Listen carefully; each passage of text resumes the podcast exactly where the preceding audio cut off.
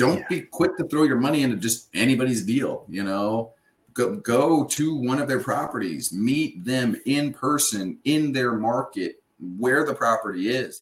What's going on, guys? Welcome to the Creating Wealth podcast, where I, Kyle, from Kyle Curtin Real Estate, interview local top dogs in the real estate investing, wealth building, and personal finance industries. Let's build together.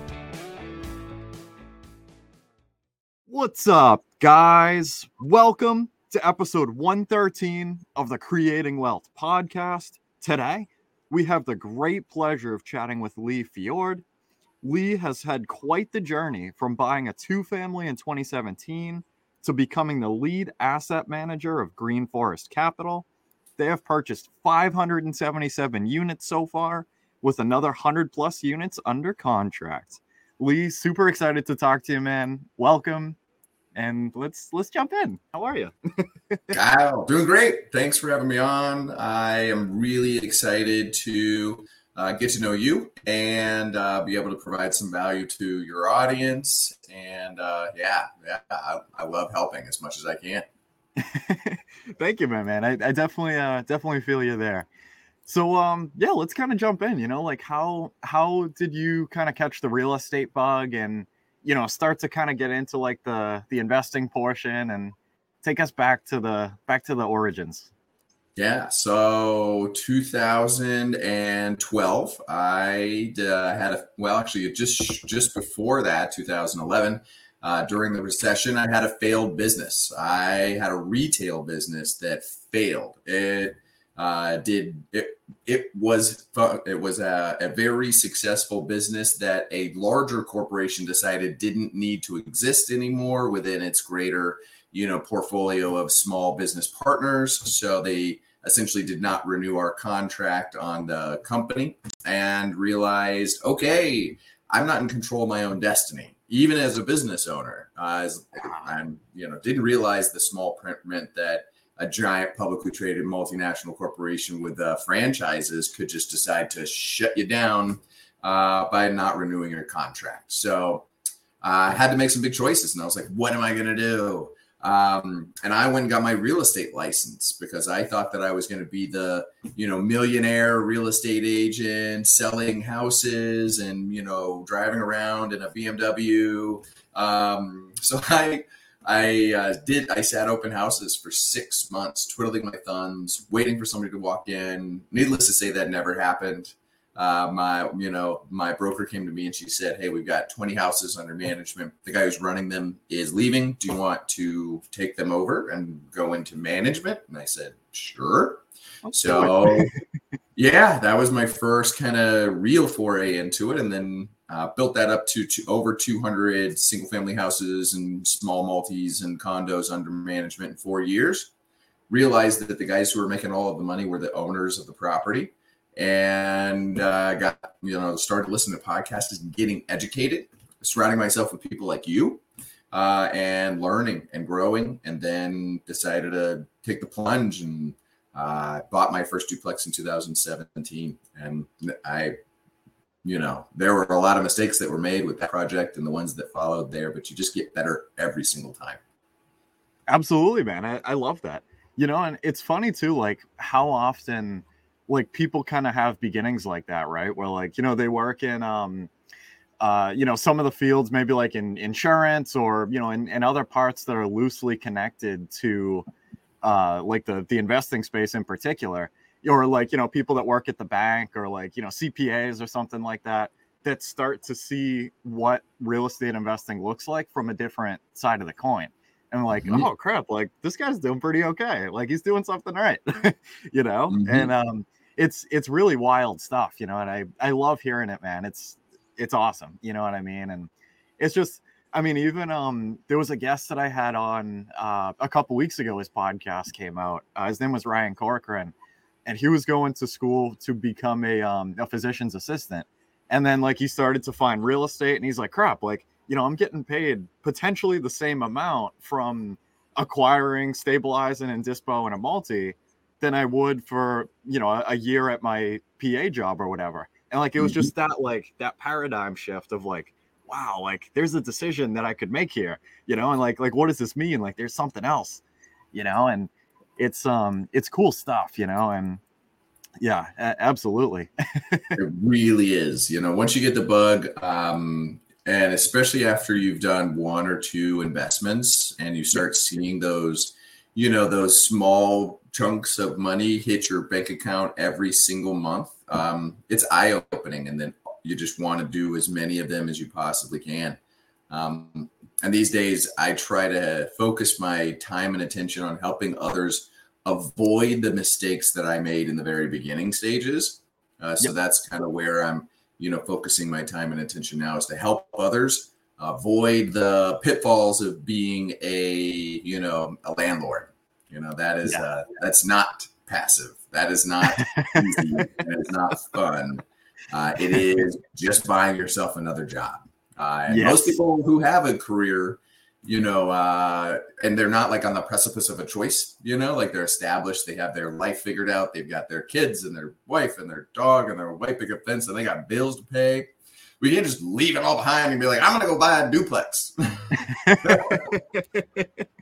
yeah, no, I, I, definitely, uh, I definitely feel that, man. I I have a three family, um, closer to Central Ma, and just the one property that I have at the moment, but yeah no the the lessons and, and experiences and you know value of of time being introduced versus delegation and like like all these different like crazy um crazy business lessons like really get introduced like you said even in, like that first property second property like it just it's it's different you know like because mm-hmm. yeah i mean I, I wouldn't trade it for the world you know what i mean but it, it's just it definitely is um not exactly the the mailbox money that you know a lot of people like to talk about. It's a lot more active kind of management, you know, depending on how yeah. you how you structure it. But it is what just like what you said. It's all about how you structure it and how you approach it. You know, you can buy yourself a, another job, a side gig, or a, a nighttime or weekend type job, uh, or you can actually be an investor. It's one of yes. two things. You, you can make the conscious choice to do one or the other,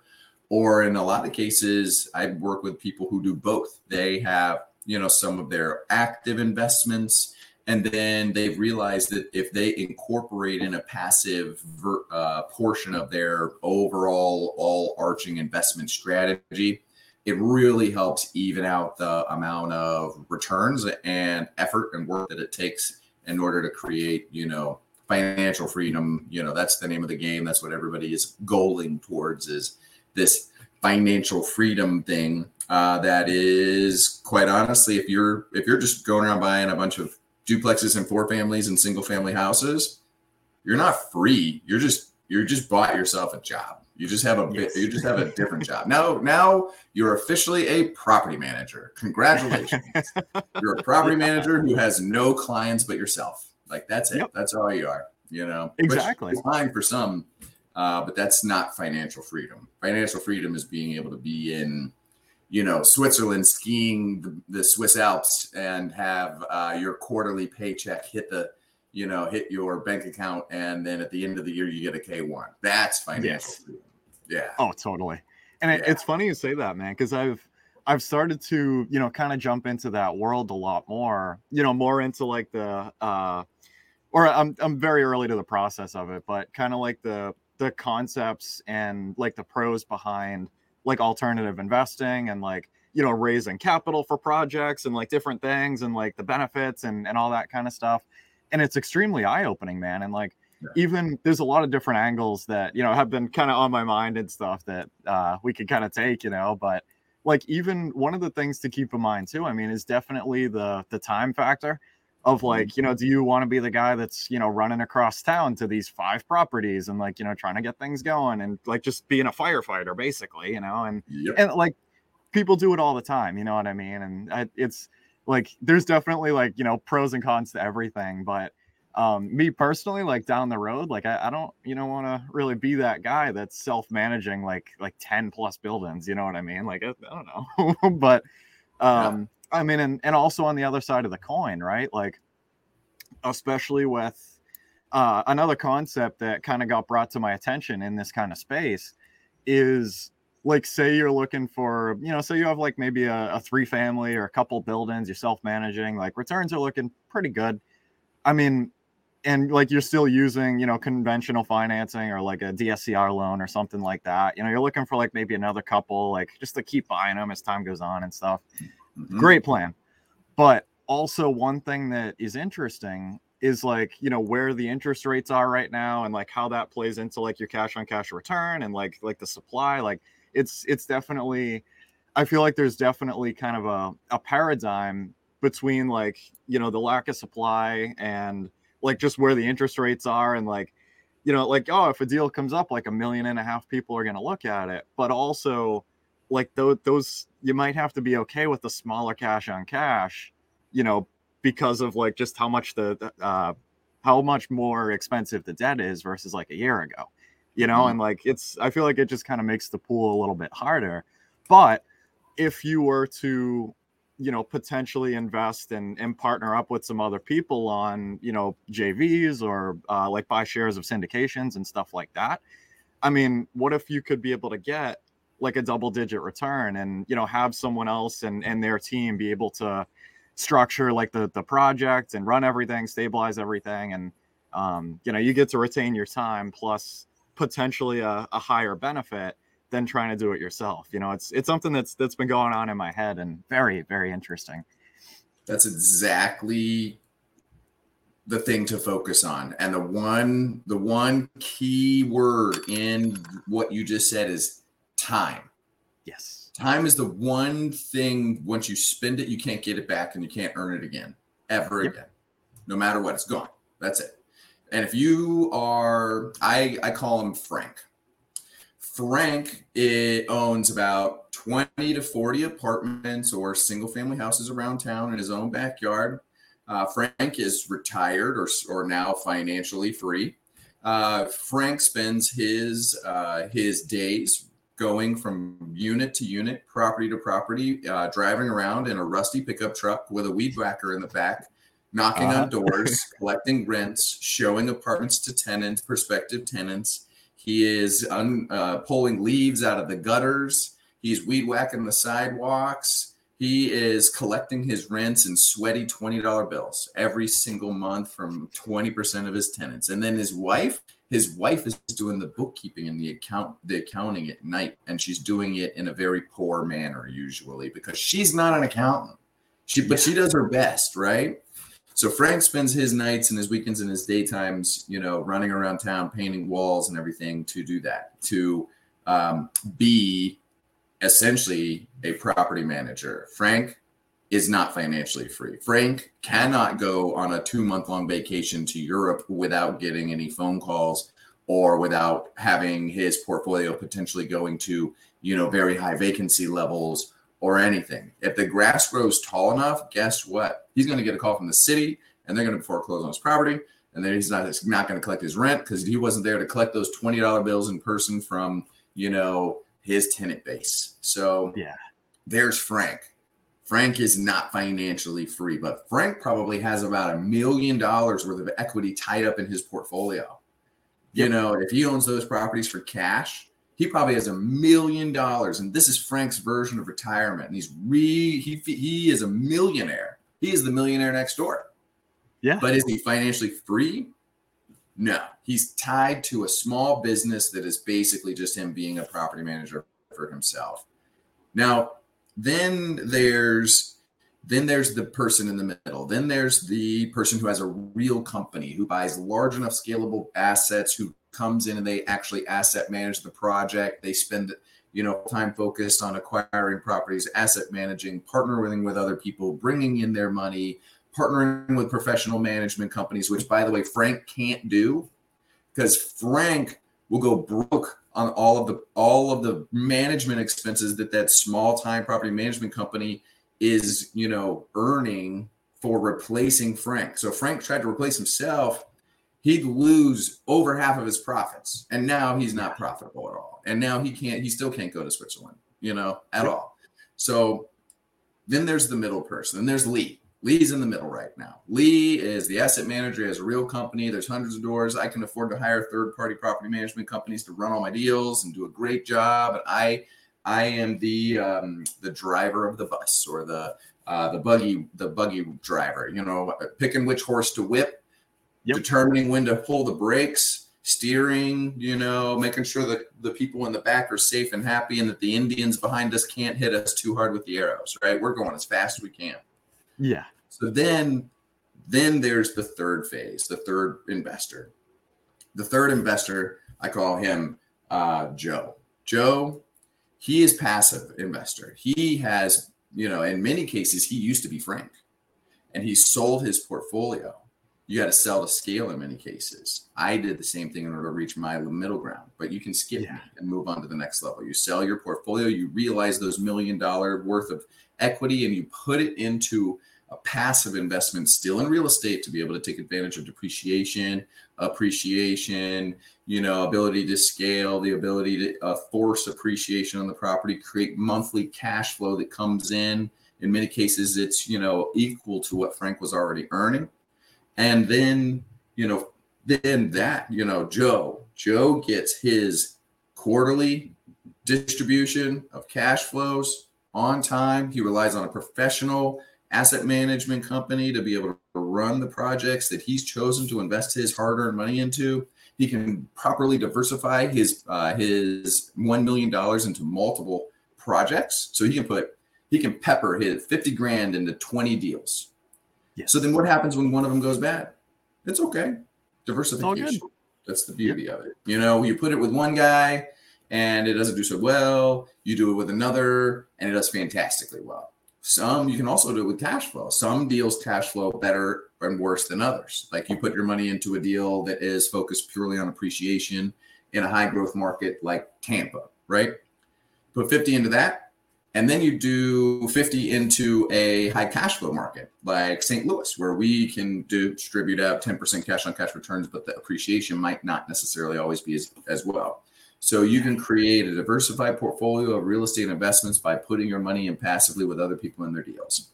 So it's your choice. You know, depending on where you are, I feel like I've gone on and kind of like a tirade now, but don't be frank if you're still working hard and you want to be a full-time real estate person and be actively involved in the deal and so on and so forth, you know, my suggestion is to be a Lee. And Lee isn't just apartments, it can be any asset class type you want, whatever. And I have all I used to be Frank and I sold most of my properties and I put all of that money into my deals. Yep. My objective is to be Joe. I want to be Joe yes. one day. I want to just be purely passive because there's nothing better than when I see my distributions come from my deals or the deals that I've invested in with other people, and they just hit every quarter. And I'm like, oh, that was nice, you know. Perfect. didn't have to go and make sure the rents got collected. Didn't have to uh-huh. drive around town on a rusty pickup truck. Didn't have to attend. I attended one meeting. I attended one meeting for half an hour. I read a couple emails, like, oh, great, looks like the property's doing good. Sounds good. All right. And yep. I got a fat depreciation check against my income to reduce my taxable income. And it was beautiful. A lot of people don't realize you can you can you can diversify and you can choose to be a little bit of everybody if you want. I still have yeah. a little bit of Frank in me. I still have 24 doors that I manage myself. And you know, it's that's but I could still just be Frank. Instead, now I'm Lee and I'm a little bit of Joe. So I'm like transitioning from Frank into Lee, and then eventually I'm gonna be Joe. But I have a little bit of all of them still, and eventually I'm gonna sell all my portfolio that I small stuff and get it all put into Joe. I'm yes. move from Frank to Joe. I love the yeah. way you described it. that was no, that's that's okay. That was phenomenal. Seriously, like. I, I absolutely love the way that you described that, especially with kind of like the different options, because uh, like I feel like generally speaking, like a lot of people don't know that there's more options to invest in real estate besides just like buying a two family and and you know sure. painting the walls yourself you know and it's it's a game changer you know and i mean exactly like there's a story from um there's a local operator uh up in wakefield uh mass uh, up where i am and um he told a story at an event one time of he had a buddy that uh he I, i'm pretty sure he played like a ton of poker i think that's what it was and like he he ended up you know in like this tournament and i might be butchering part of the story but the concept and is still gonna you know kind of work out but the um he had this buddy who was playing poker. He played in a tournament. He got like an $800000 payout or like over a mill or something like that.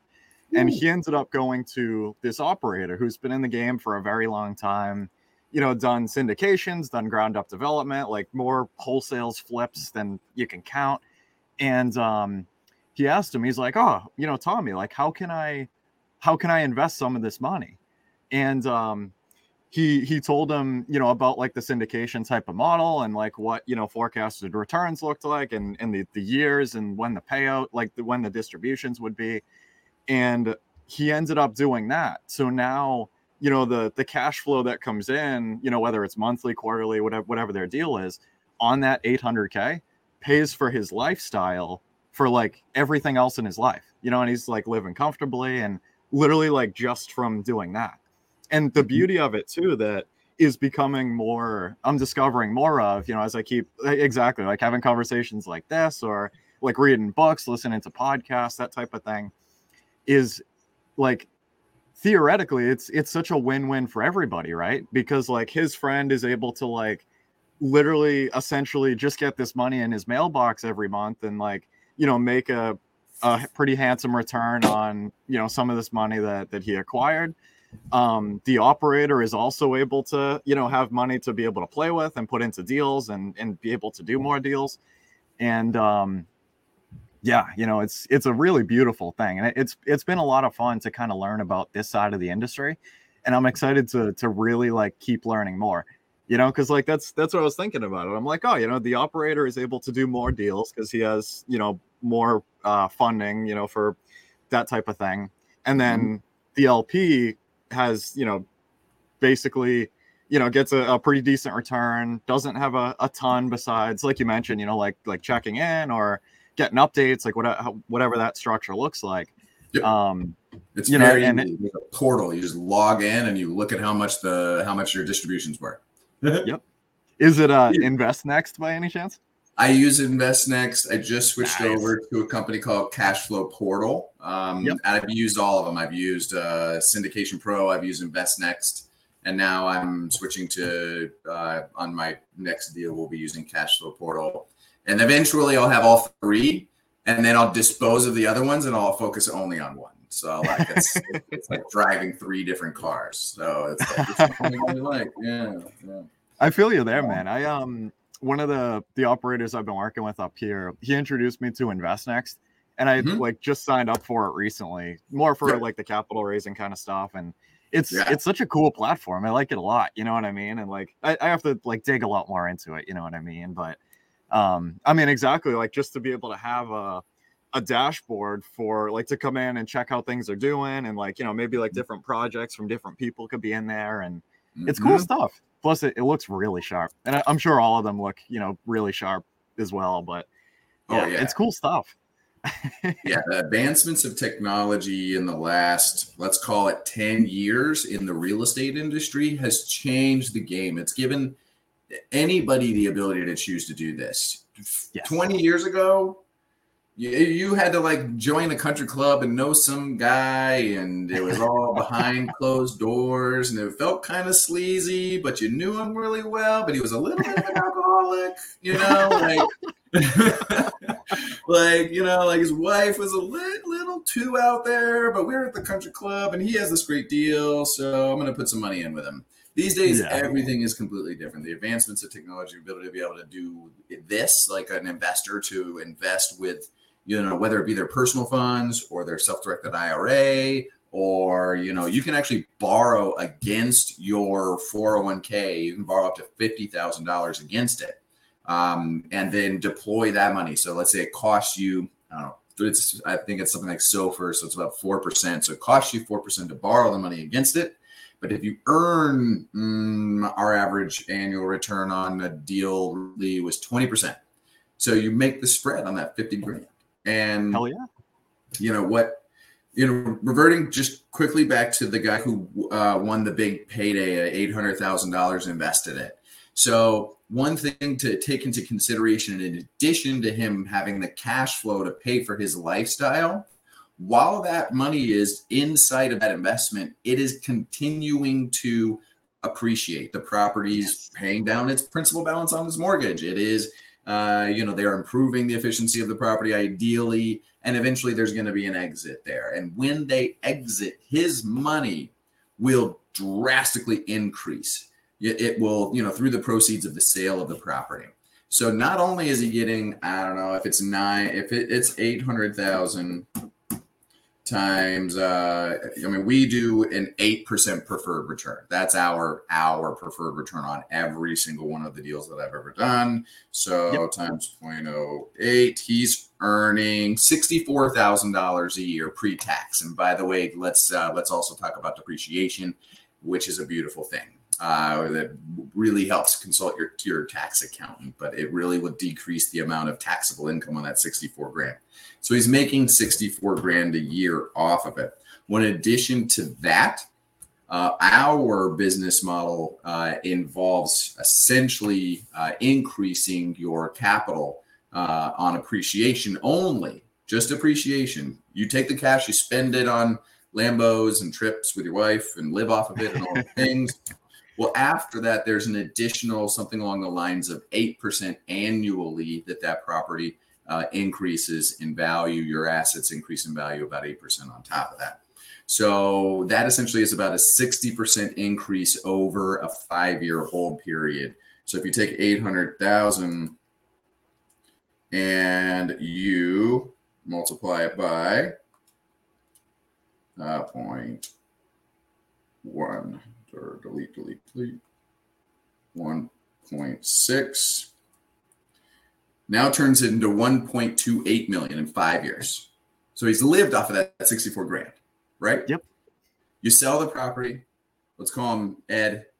Ed now has 1.28 million to invest into the next deal. Now, how much does Ed make off of that every year? So that times 0.08 now he's making $102,000 a year. This is from year five to year 10. Yep. Okay. So $102,000 per year. So now his one, uh, two turns into times 1.6. Five years later, he's had his money invested for 10 years. How much is it worth? 1.9 million. It's crazy. now how much cash flow is he making from year 10 to year 15 like you can keep doing the math but you know now he's making every year on that money $153000 he's got 1.9 million in equity. He's more than doubled his 800000 over 10 years more than doubled and he's been living off the money. Just for think about that. He's been still living off of the cash flows off of the the the money that's distributed it's mind blowing. It's nuts. It's insane. you know that one nine. Uh, man, we just have to go one more time. We got just for fun. You've had the investment for yeah. 15 years. How much do you think it's worth now? Ooh, I'm not sure. Three million. so 15 years from now, you you know you can take this number and you can remove a zero and start with 80 grand. Yep. 80 grand turns into 300. Just remove a zero. Yeah. I know a lot of people who have 80 grand or 50. Yep. Our minimum is 50 on our deals. Yeah. So it's just the velocity of the capital. And every time you hit the reset button and you sell the deal, which a lot of people are like, lifetime hold, pay it off, equity, you know, just keep it forever. Well, when you recycle your money into the next into another project, you get a higher amount of you know cash flow on the money that you've deployed into the deal. Uh, your appreciation escalates as well, and it's just like a ticking, growing you know uh, snowball. It's a snowball that just continues to build upon itself, and you're still, by the way, living off the cash flows still. So exactly, you know that is the difference between being Frank and being Joe. Do you want to be Frank, who owns 40, 40 houses, cash free, you know, debt free, and he's financially free, and his wife's doing the books, and he's driving around town in a rusty pickup truck with a weed whacker in the back, and he's painting walls, and he's collecting rents and sweaty $20 bills that smell like cigarettes? or do you want to be Joe? You could be either one. 15 yep. years from now, I bet you those houses aren't worth three times as much as what you bought them for 15 years from now. Just just saying. Yeah. you know, so that's my that's what I try to do. I try to educate people now on on the difference of being Frank and being Joe. And then I also educate them on, on who, who I am, who's Lee, what do I do, How, what value do I provide? How do I make sure that Frank, when he becomes Joe, doesn't become broke again or destitute or whatever? You know, yep. make sure that the investment is successful, provide the highest level possible returns. I am better at my business than Frank. I can tell you that. I guarantee you I'm better than Frank at his business. I could take over Frank's 40 unit portfolio and run it twice as well as he would. I'd fire his wife doing the books. He'd be done. That's it. Becky, yep. get in the back. You're not doing this anymore. I'm, I'm calling, I'm calling, you know, Abel, and Abel yeah. is an accountant, and he's going to be doing the books from now on. And we're going to bring in software systems, and we're going to automate things, and we're going to, you know, hire a professional maintenance company to be able to do the maintenance because that's the, you know, the one thing that nobody should be doing if they are a millionaire is fixing toilets. Yep. I know because I do it. I used to do it, and I, I do it as little as I can. I have a very efficient management process for our, you know, smaller portfolio, but yeah, it's that's the difference. So don't be frank. If you don't want to do it full time as your full time job and you aren't as skilled and don't have you know a decade of experience in the industry, probably don't be Lee. Be Joe. Even if yep. you only got 80 grand, 80 grand turn into 300 in 15 years. Yep. So. It's nuts. Yeah. I mean, even you, man, I, I got um a little bit of experience with uh investing on the passive side recently, like while you know, kind of getting into this stuff as well. I um, so I, I bought my three family in uh, December of 2021, and through like you know just like nice. value add and appreciation and stuff like that, it appreciated a pretty fair amount, and I was able to take a home equity line out of it. Given nice. the interest rate was a bit higher on it than I, you know, was expecting, but um, you know, I, I was able to take like well over five figures for that and and be able to experience you know like the the lp like more passive side of the industry you mm-hmm. know while learning uh like this kind of side at the same time. You know what i mean? It just it's incredibly interesting and and to a point that you made earlier um i mean there's a lot of different ways to be able to like just find this money right? I mean especially like with just the the general overall appreciation in, in the markets over the past couple years you know like like 2020 2021 especially like people were were paying stupid amounts over asking you know like like crazy you know mm-hmm. and like I, mean, I was able to pull that out of my property in in 13 months you know it, it still kind of shocks me that like i don't know like the, how equity works and like i'm like like this stuff's cool but yeah. like my point being is like you know like my parents house have had their house uh, for well over 20 years you know there's a I know that there's you know a pretty widespread in there, and like I mean even like the perspective in my mind has changed a little bit. Even like like looking down the street that I grew up on, right? I'm like, oh, these neighbors have been here since I was growing up. You know what I mean? Like, just think about like all the equity and like, you know, who knows? Like maybe they're looking for something that's a little bit different. They want to grow this money, but they don't have time. Like maybe they're, you know, get about to go into retirement or, you know, they don't want to like maybe like the properties are getting a lot for them, like uh like work wise, like you know, people are getting older, yada yada yada. But I mean, even also like you mentioned, man, was like, you know, 401k. Like I, am already looking at my 401k equivalent from work, thinking like, man, like how do I draw from this thing? You know, like yep. but you don't have to draw. You don't have to draw. Uh, you don't have to yeah. realize the penalty. You don't have to sell anything. You can yep. borrow up to fifty thousand dollars against it. Yeah, yeah, exactly. You know, and yeah. it's it's crazy stuff. Like there's just there's so many ways to be able to do it. You know, like you don't necessarily have to have, you know, 50, 100k in cash in your bank account. It could be literally in the thing that like we're sitting inside right now, you know, and like who knows, maybe like, you know, the rates are more favorable. Maybe like a cash out refinance is something that could be in your future, you know, get get a payout from that. Maybe taking a home equity line and you know, maybe the spread's still reasonable for you know investing passively and making a, a pretty reasonable return like that versus beating the spread on you know the expense for for using that money um you know maybe like I, I don't know. Like there's just there's so many different ways to skin the cat, and it's it's a really really beautiful thing, you know. And it's I feel like just a lot of people don't know, you know, and it's cool. You got your walking shoes on and ready to go knock doors up and down that street. yeah, you ah, know, you probably have a lot of equity in your home. You like to turn that into a monthly paycheck that comes in, and you don't have to do any work? They slam the door in your face and think that you're some sleazy salesman trying to sell them, know, sell them knives or something. a Cutco knives or something. Yeah, yeah. Hi. Did you realize you probably have six figures in equity tied in your home right now? You can turn that into cash money in your pocket every month. Exactly. You know, and like I mean, even for um, because I've been listening to podcasts up and down, man. You know, like just trying to like really focus uh what I'm absorbing, like to niche down into to this kind of stuff, right? And mm-hmm. even like from the angle of um one of the things that uh there's a podcast I've been loving. It's um I think it's called the Raising Private Capital Show. It's on like Apple Podcast, stuff like that.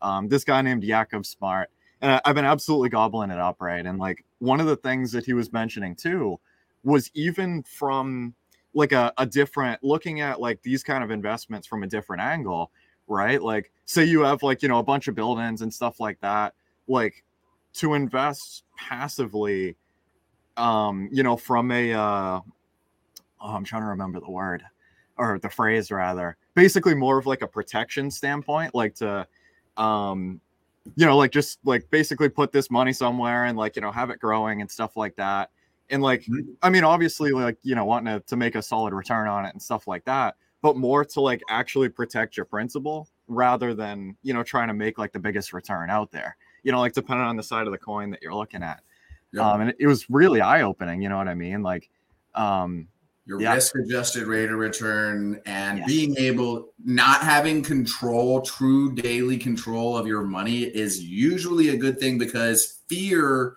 and emotional decisions will affect how you choose to manipulate your investments in your portfolio and next thing you know the you know we're somebody's doing this and it's all over the news and you're like sell everything and you sell at the bottom you know tie, you know if you but if you have it in tied into a an a you know a real asset a fixed you know actual real asset that you yep. don't necessarily have control over is probably a good thing, especially if you're okay with, you know, most people they'll go and they'll just spend it. You know, they'll people who win the lottery, they're broke five years later. You know, if you put if you put it all into a syndication and, or a deal, you know, or multiple syndications and and you don't touch your principal ever, that principal continues to grow while you're collecting your distributions and you can live off of that money without having to go and be like, you know what I really want is I want a yacht. I got two million dollars in equity. I'm or a million dollars. I'm Frank. I want a yacht. And then next thing you know, you're broke and you're back to painting houses again. Yeah, exactly. I do want to ask you, Lee, because I've been curious. So, what are some tips for the audience for you know discovering um like operators and like mm-hmm. I, I, guess kind of like vetting deals and stuff like that like you know yep. they like you said like you know they know maybe somebody in their network that um is doing these kind of deals regularly and they're like you know maybe wanting to learn a little bit more yep. um i guess where can people usually go like you know i know social media is a, a huge freaking tool right right now sure. and you know for the past x amount of years but yeah um yeah i mean like how can people go about like learning more about this type of investing? Like you know kind of vetting operators vetting deals like seeing if it's a good fit type of thing. Um yeah. I would say it's a a happy medium between you know someone you know uh, and trust and also someone who is a reliable and ha- a uh, person who has a successful track record as well so, who do you trust and know and love the most? Your family, or your best friend, or your neighbor. Don't do business with them. That that you trust them, they trust you too much, and it could end up impacting your personal relationship with them. And my suggestion would be like if your best friend is a house flipper and he's asking or you're thinking about giving him a hundred grand of your money to go and deploy it into his house flipping business, don't do it. No, you yeah. will. I mean, regardless of even even if it's a trusted person, and you know he he's good for the money and all the things. There's a good chance that your relationship will be negatively impacted at some point during during that time frame. Uh, so gotcha you know, but also not a perfect stranger either. Not somebody you haven't done the research into. Not somebody that you can't, you know, do uh, have a call with. Just like throwing it in with whoever's, you know, paying the most for Facebook ads. You know, I'm like not that guy, not the guy where you're gonna be just a number on a spreadsheet where you're like, yeah, that's just some guy I've never met him. I don't even know. Like my bookkeeper makes sure the depreciated distributions go out. You know, like I wouldn't they don't know my number. If they called me, I would ignore their call. I'm too fancy and I'm too big riding around on my plane. You know, no, don't put your money with that guy either. Yeah. There's a good chance that he doesn't care about you. He doesn't know who you are. He doesn't treat like, you know, all of that. So there's that kind of middle ground. So you asked me for a suggestion of how to do it. Uh, that's what I I didn't go that direction. I would say go to one of the big publicly marketed conferences with the objection the objective of meeting a you know three to five syndicators or investors sitting down with them in person or meeting them in like a networking room or whatever and being like hi uh, my name is frank i got a million dollars i just sold my portfolio i'm looking to invest it passively with multiple syndicators and multiple deals in multiple geographic locations around the country tell me about yourself. Nice to meet you. Shake your hand. How are you doing? You're a real human. You're not, you know, an AI bot. You know, yeah. so you know that is that would be my suggestion. Is there are dozens of conferences every single year. Don't do it a real estate investment group. I mean, most of those are so sleazy. And most of those people are only out for themselves some wholesaler who needs hard money closing. It's just so sleazy. Like you're taking advantage of a little old lady sitting at their dining room table, man. I'm not gonna give you my money. You're just gonna run out and go buy a Lambo with it. So, like, it's the happy medium, the person who has had some sort of success, and then bet them. And don't yeah. be quick to throw your money into just anybody's deal. You know, go, go to one of their properties, meet them in person in their market where the property is. If they say no, I'm not willing to meet you, you're like you're if you the investor are willing to fly to St. Louis and you know spend the night and come to St. Louis, I will sit down and I will have an hour and a half long coffee with you. I will take you to one of my properties. I will show you the good and the bad and the ugly about about that property. There are ugly yeah. things about every property. You know, yes, definitely. like what's that? Oh, that's the you know the um, the neighbor that is a storage facility that runs a flea market out of it. Like we have a property like that, and it's a very very great property. But they're like, what is that ugly thing right next door? And it's like, oh, that's the flea market. You know? yeah, it is what it is. Yeah, yeah. No, it's real estate. It's investment. Like I don't. It's but it's also um, so that is what you should hopefully look for is someone who's willing to give you the time before you give them their money. You know, gotcha. Like, they're going to qualify you too. They're they're probably going to want to know like if you're real, if you actually have any money at all, and you don't waste everybody's time because time is one thing you can't ever get back. So go to a conference, find multiple people that have a track record of success, research them, ask them questions, meet them in person, ideally also at one of their assets that they've already owned for a little while to make sure they actually have done it before. And then come in slow. Put in 50, the minimum, and test them out. Make sure their communication with their investors is uh, is up to par. Too many yep. people in this industry uh, collect money from investors, and then they aren't as communicative as you would want them to be, um, you know, or whatever the case may be. Um, and you know, you're going to have good syndicators and bad syndicators. People that care about you, people who don't care about you. People who invest in the market that you want to be in, and people who invest in places that you should be investing in.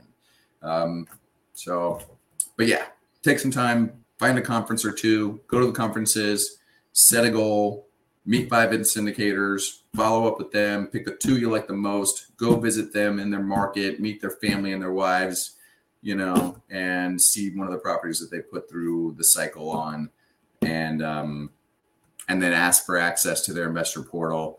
Ask for the most recent, um, you know, distributions of communication that they've sent out to their investors prior. Um, you know, ask them for even referrals to other other investors that they've had before.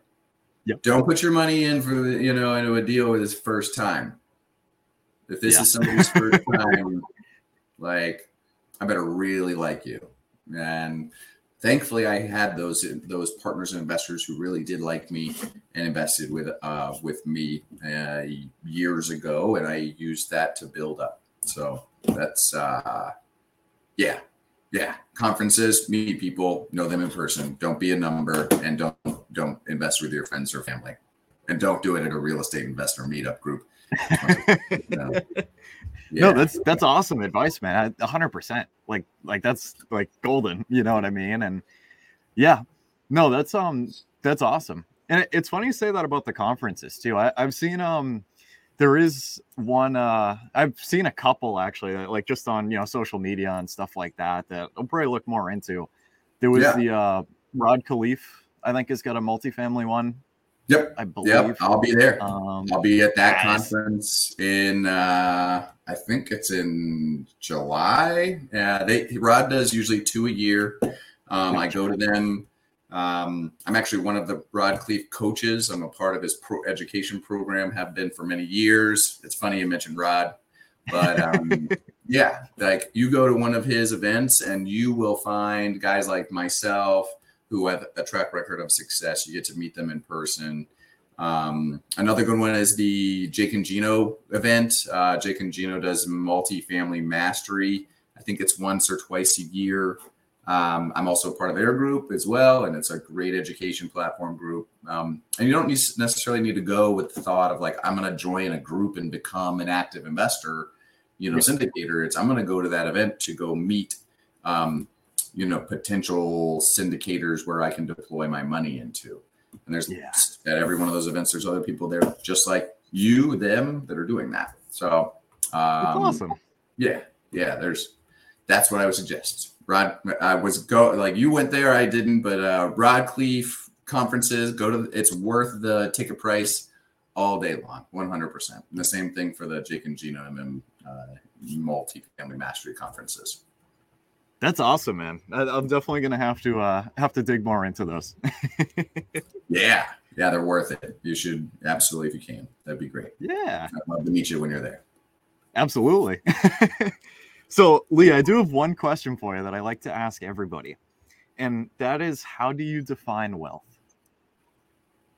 freedom uh, time and and geographical location freedom that is my objective. I want to eventually be joe. I want to be able to live anywhere in the world for long periods of time um, and still maintain my you know healthy lifestyle uh, and you know that you know mindset and but but also income you know.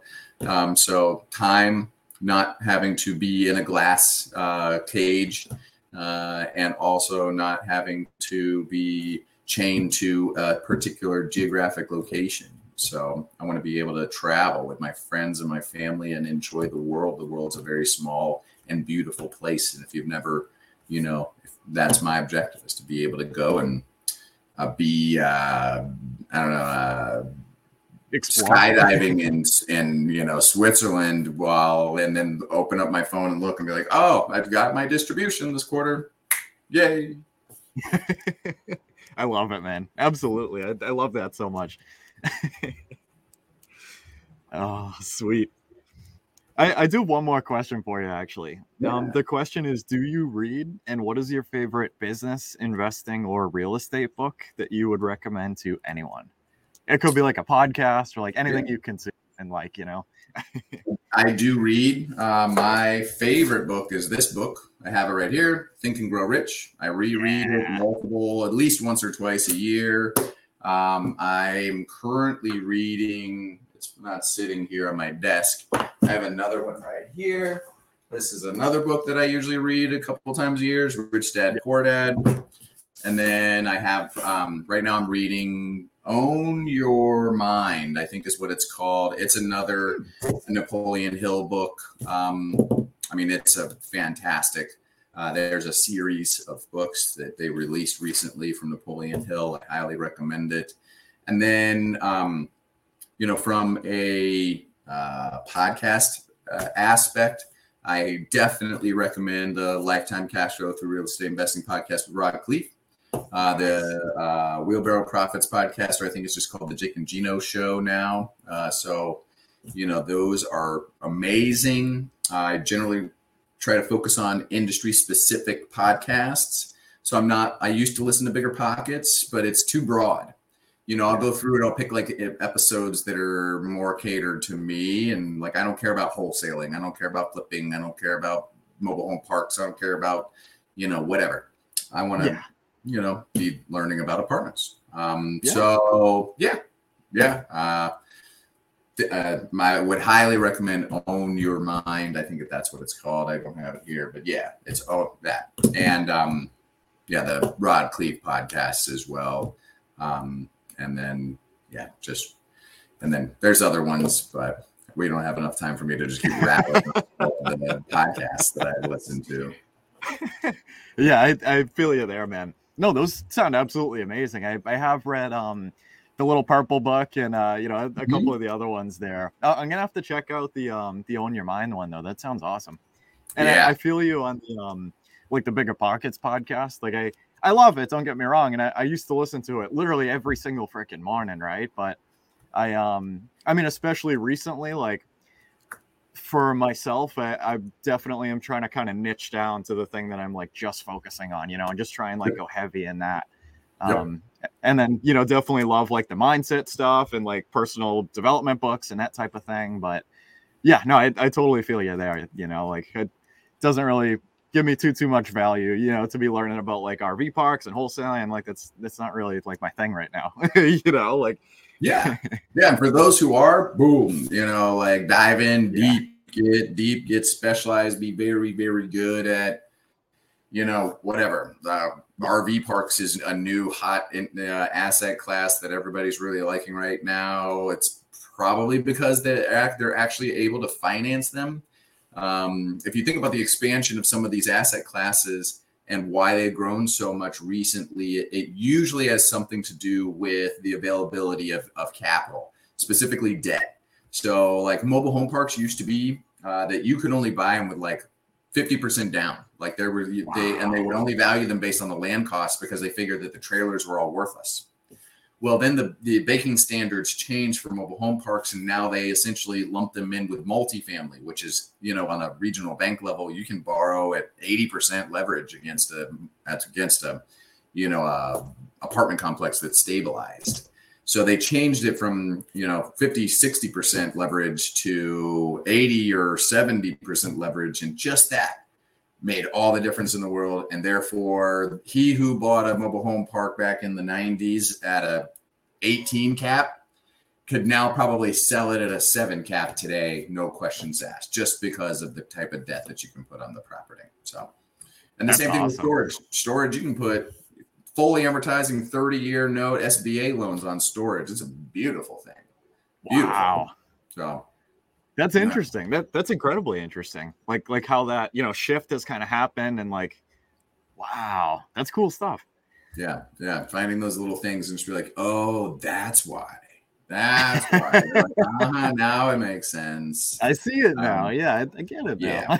and the same thing with, with like portfolios of single family houses while the hedge funds are running around buying up houses is because they can package them all together and put on a piece of debt that's equal to what you could buy an apartment complex for. Now, that doesn't solve the issue of inefficiencies of having a scattered site portfolio and having the maintenance guy roaming around town, like going from house to house to house to house to house to house to house to house, and none of none of the things being the same. Doesn't solve that problem, which is a very big problem. The reason why I don't do houses, it's because the efficiencies of multifamily are so much greater. You know, every every kitchen is the same, every bathroom is the same, every square footage of all the flooring is the same, every doorknob. There's exactly 12 doorknobs in every two bedroom, two bath apartment. So every time we go to turn an apartment and we know when the tenant's moving out, they're moving out on Monday. Guess what? On Friday, I need to make sure that on hand in stock at my office is 12 doorknobs, brand new, ready to go into that apartment. So therefore, we can turn the apartment, and our average turn is uh, about a week. So in order to get from what from tenant move out to move in ready unit, one week. That's if it takes longer than that, we're doing something wrong. you know something? It's funny you say that too. So one of my buddies used to work for um work for a REIT, doing like construction management and, and stuff like that and he was telling me at an event one day man about like the turnaround like they were only allowed five days and it blew my mind right from going like you know it took me like six months to turn over one of my units in leominster you know? I'm like like let's talk about that. Like how does that work? And he was telling me just like the the overall system on you know like the the commercial multifamily type of level of like you know uh, like knowing when the tenant's moving out, like maybe you know, like sending a, a, crew in there or something before to like you know take an inventory of like what needs to get done and like just doing everything in advance. So exactly like you said, like or you know maybe like pre-qualifying like like tenants or like a wait list or like whatever yep. that kind of looks like, um, yep. to really just have like such a small a small window where that thing's vacant, you know, and it just completely blew my mind. I'm like like what are aspects of that that are able to be applied in the residential multifamily world on a lot smaller of a scale you know and like it just it got me thinking like i love that conversation you know yeah. It's not applicable to residential single family house uh, portfolios it's, it just doesn't work because this house might have 14 doorknobs or yeah. a specialty thing you know the whatever like any the you know you have to replace the disposal because it's leaking, but you don't do it until after the tenant is moved out because they're only moving out in a couple days. That disposal is probably any plumbing issue we take care of ahead of time. There's other things like the fan, like we're going to replace the fan in the bedroom because it's old. Well, you know what happens when we are when they're out of stock of the fans that you buy at Home Depot and you're trying to turn it. Guess what? You just buy whatever fan they got on the shelf. So now what happens? Now you got 50 fans that are all different and they all look different and you can't take like the pieces off of one and put it onto the other. You got a million different things that none of them match and they're all mismatched and you're having to replace it with a new one every time and it just is not efficient in any way. We uh, at a property that we bought oh a little over 12 months ago. It's 18. Uh, we bought in December of 21 uh, we, in the first years of value add business plan, we uh, had of the 272 units, we turned over tenants, like remodeled a unit or whatever, made it ready, and got another tenant moved in. Of a of 110 of those apartments, of wow. 272, 40% of the property we turned over in 12 months. Damn. Guess what our our vacancy rate was on average for those 12 months? What's that? Five percent. Wow.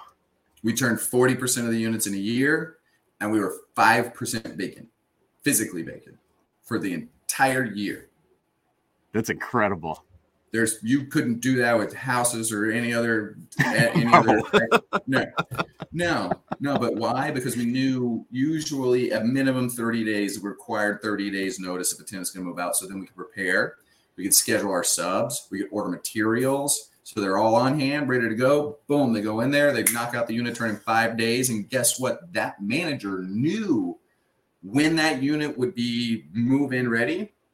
So he would be pre leasing the unit for move in 10 days after the current tenant moves out. You know, give a little bit of extra leeway, right? So yep. we have 10 days worth of vacancy in a 12 month year, or, you know, it just ends up making your vacancy rate so much lower across you know the entire portfolio uh, when you have that kind of scale and you have a couple hundred doors um, as opposed to 10 if you have 10 units you have you know two of them are empty you're you're 80% occupied and guess what? You're not financeable. Yeah you can't put an agency debt on a deal that's 80% average occupancy. So you better make sure that you never move anybody up out of their place ever, which means you have a very inif- uh, unlikely or uh, hard time uh, truly increasing the value of your asset because you can't turn units because you're just like, oh no, just renew them. Like we can't afford to have it be vacant. So yeah. Anyways, yeah. So, it's, it's cool stuff, man. I, I love having that conversation. You know what I mean? Because it just it, it blew my mind. You know, like what uh, turnover looks like on a completely different scale. You know, and like, yeah, wow. yeah. Game changer. But cool, Lee. This this was absolutely phenomenal, man. Oh my goodness. Where on um like social media and stuff can you be found? I'll, I'll drop anything you want down below. yeah. So um the best place to find me is uh well Facebook. I also you know so it's Lee dot fjord f j o r d. There aren't very many of them. If you literally just type in lee fjord you're not gonna you're, there'll be one. Um, and then my website is greenforestcapital.com uh, you can go to the website and click the schedule a call with lee button right there on the website and i'd be happy to jump on a zoom call with anybody who is interested in learning more about passively investing in real estate uh, real estate syndications um, you know, and then all, you know, I have a LinkedIn page, but that's kind of uh that's not my my primary way of, of finding people. You know, you can't just like find my phone number there. But go to the website, schedule a call. I uh, would love to introduce you to some of the opportunities we come have coming available in the near future. We're investing. Uh, we're currently actively owners of properties in Missouri and Arkansas. I'm actively attacking Northwest Arkansas with a vengeance. I love the fact that like Walmart is expanding there and, and Tyson is expanding there. And then we also look at properties in Kansas, Oklahoma, Georgia, Florida, North Carolina, South Carolina, Tennessee, Texas, and Indiana. Uh, so we look on a basically the Sun Belt and uh, peppered in the Midwest. So what you know where you have lots of opportunities coming our way and a great team that has a track record of success. And when you combine myself and my partners, we have a couple hundred, 200 and something million dollars assets under management. I just happen to only control our uh, the Missouri and Arkansas portfolio that makes up about 40 million, and we're going to be growing uh, to over 100 million by the end of the year. That's beautiful, man. Extremely impressive guys, definitely go check out Lee. Go reach out to him, and yeah, thank you so much, man. this was amazing. yeah. All right, guys, that concludes our Creating Wealth podcast episode for today. I want to thank every single person that has listened this far. It really means a lot to know that people can learn from me and with me as we build wealth together. Hopefully, you can take home at least one thing from this podcast that will improve your life just a little bit. If you could, please check me out on social. That's at Kyle Curtin Real Estate on Instagram, Facebook, and I'm on Bigger Pockets. Until next time, let's build together.